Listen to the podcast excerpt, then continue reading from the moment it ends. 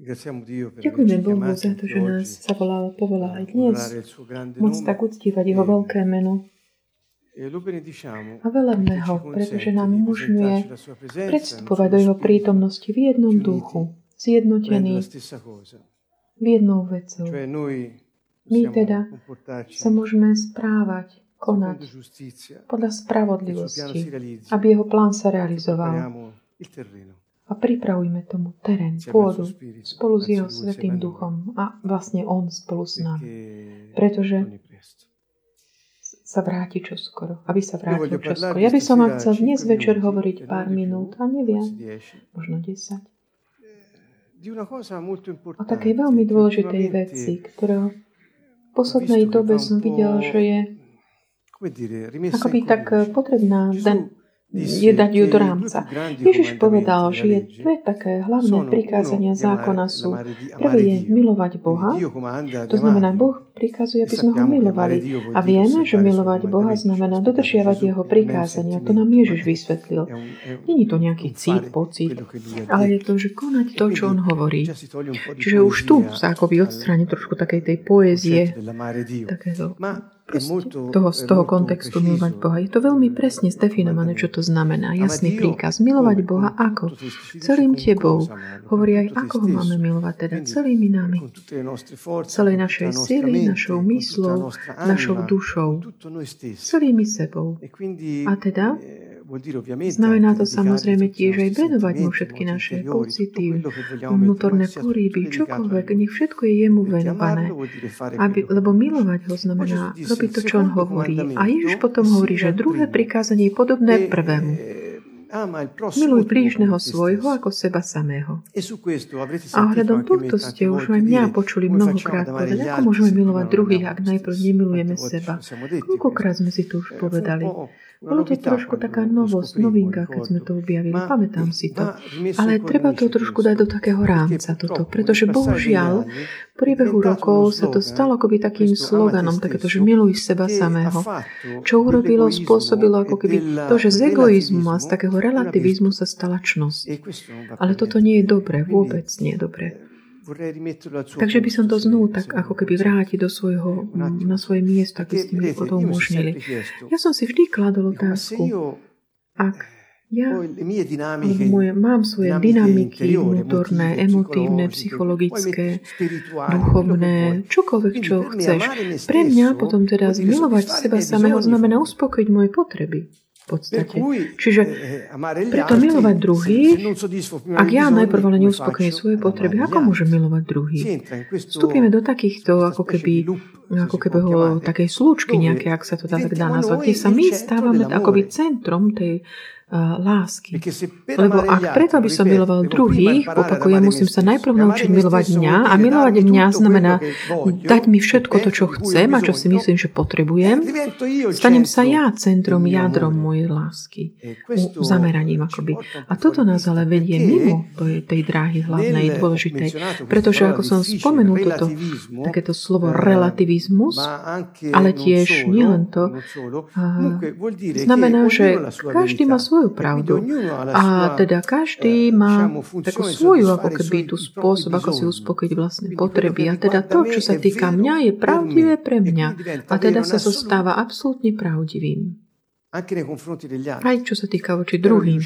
Dúfam, že sa mi to podarilo vysvetliť. Naopak, ale je taký ten rámec, ktorý Boh dáva tomuto predpisu.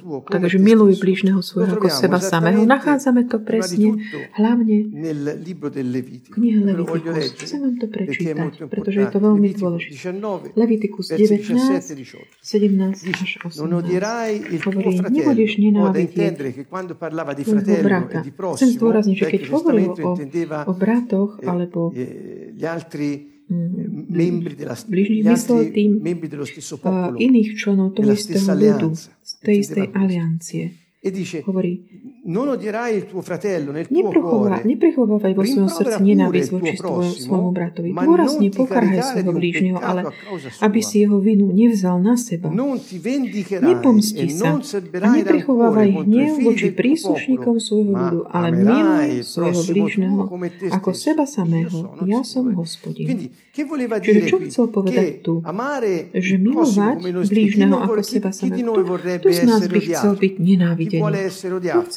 Nikto. Chi vuole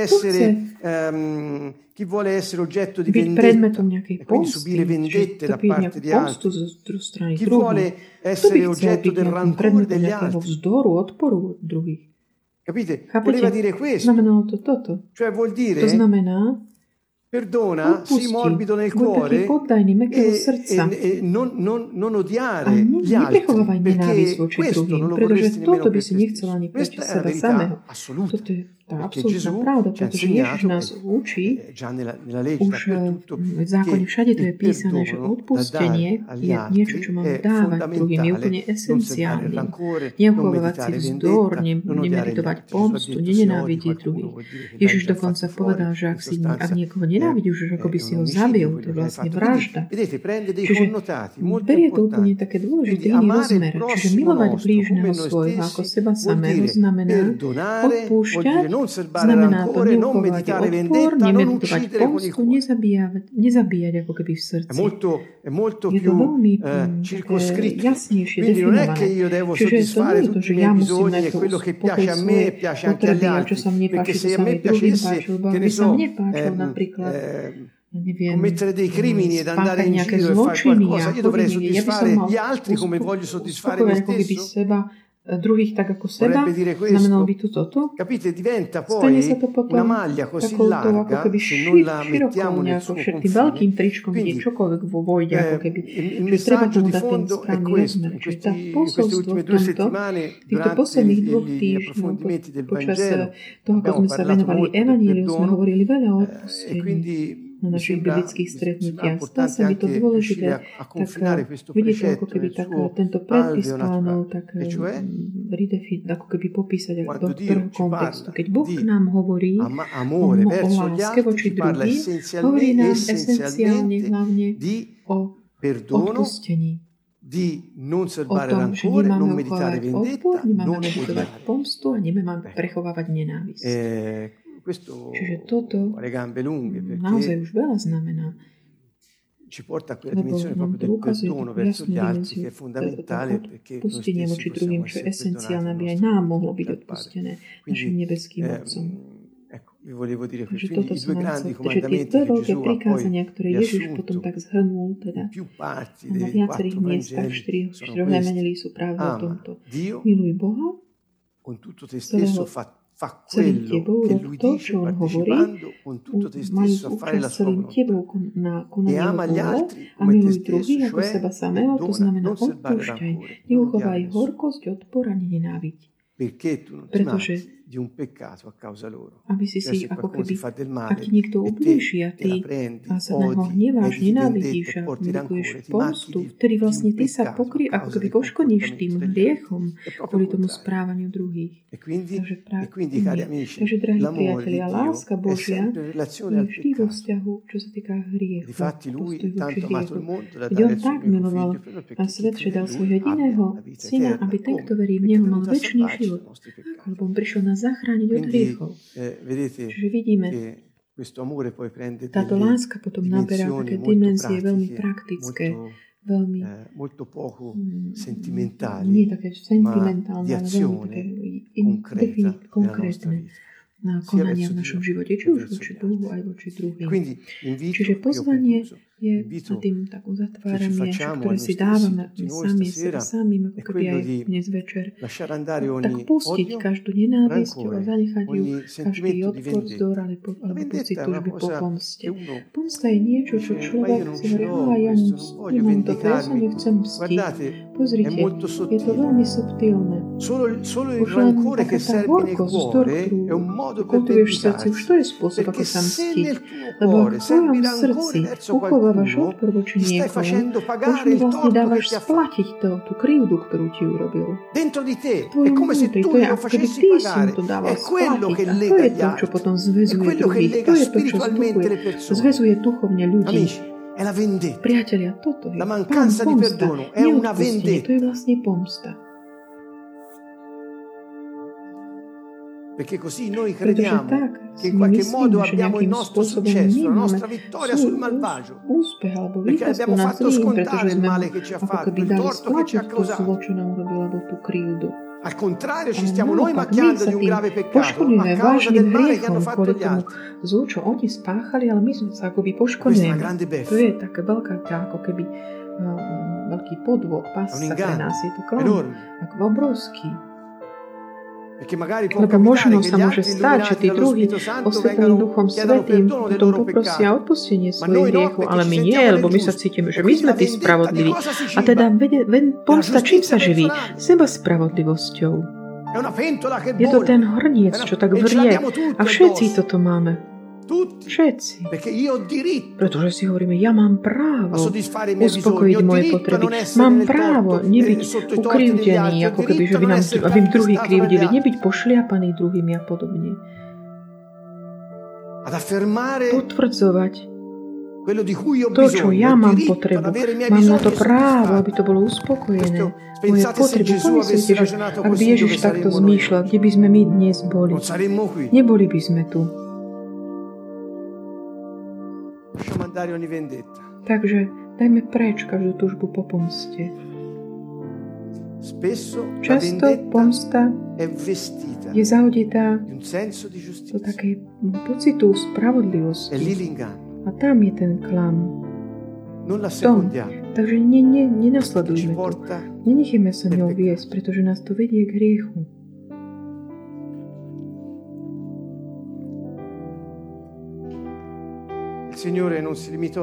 Pán sa nelimitoval na to, že milujú druhých, ktorí sú v tej istej zmluve aliancie ako ty.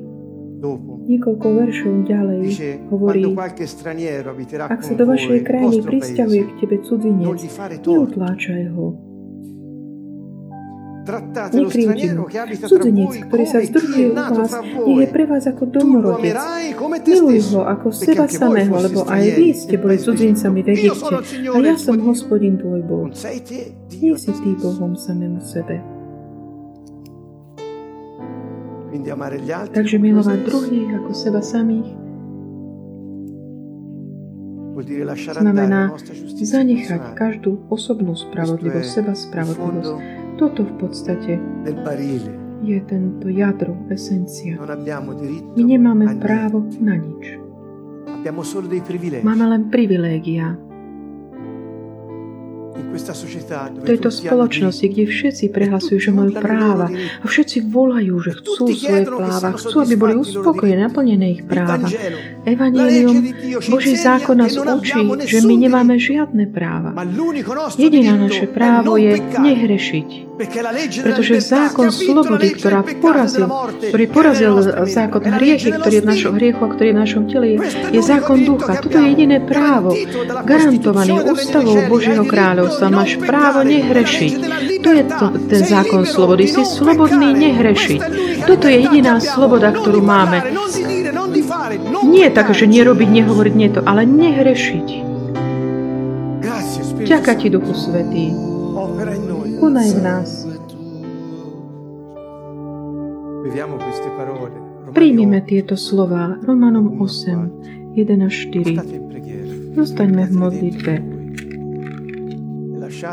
A dovolte, aby tieto slova budovali vašu dôveru.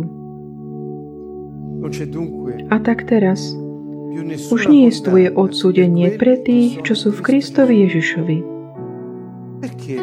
Prečo už nie je žiadneho odsúdenia, hovorím ja, ktorý čítam. Veď zákon životodárneho ducha v Kristovi Ježišovi ťa oslobodil od zákona hriechu a smrti.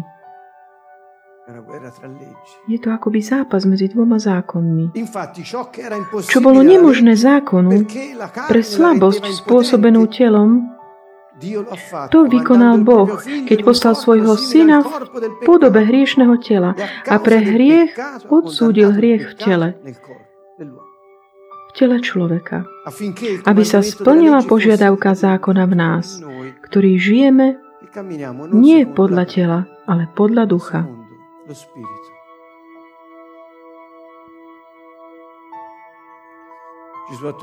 Ježiš odstránil tú prekážku nielen preto, aby nám bolo odpustené, nielen preto, aby na nás nepadol rozsudok, ale aby sme aj mohli byť schopní konať vôľu Božiu.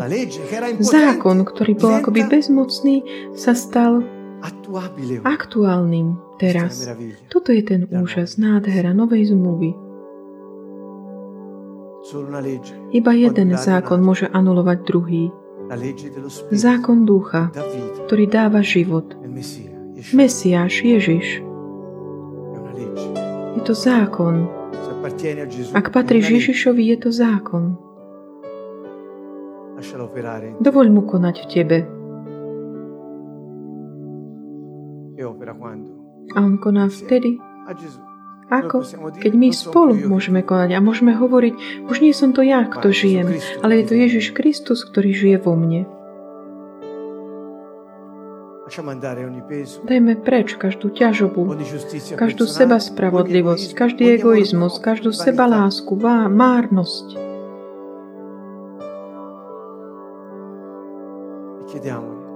A prosme ho, Duchu Svätý, nech Tvoj zákon pôsobí vo mne, aby som si mohol vychutnať slobodu od hriechu, konajúc Tvoju vôľu.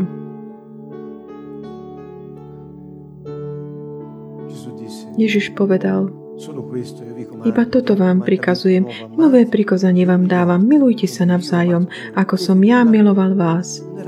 Vidíte, predtým to nebolo možné, ale teraz, keďže on nás miloval ako prvý a dal svoj život za nás, aby sme boli oslobodení od hriechu, tak aj my môžeme robiť voči druhým, odpúšťajúc ich nedostatky voči nám a umožňujúc im byť slobodný, prijať Božie odpustenie od Neho, od Boha. A proste takto to funguje.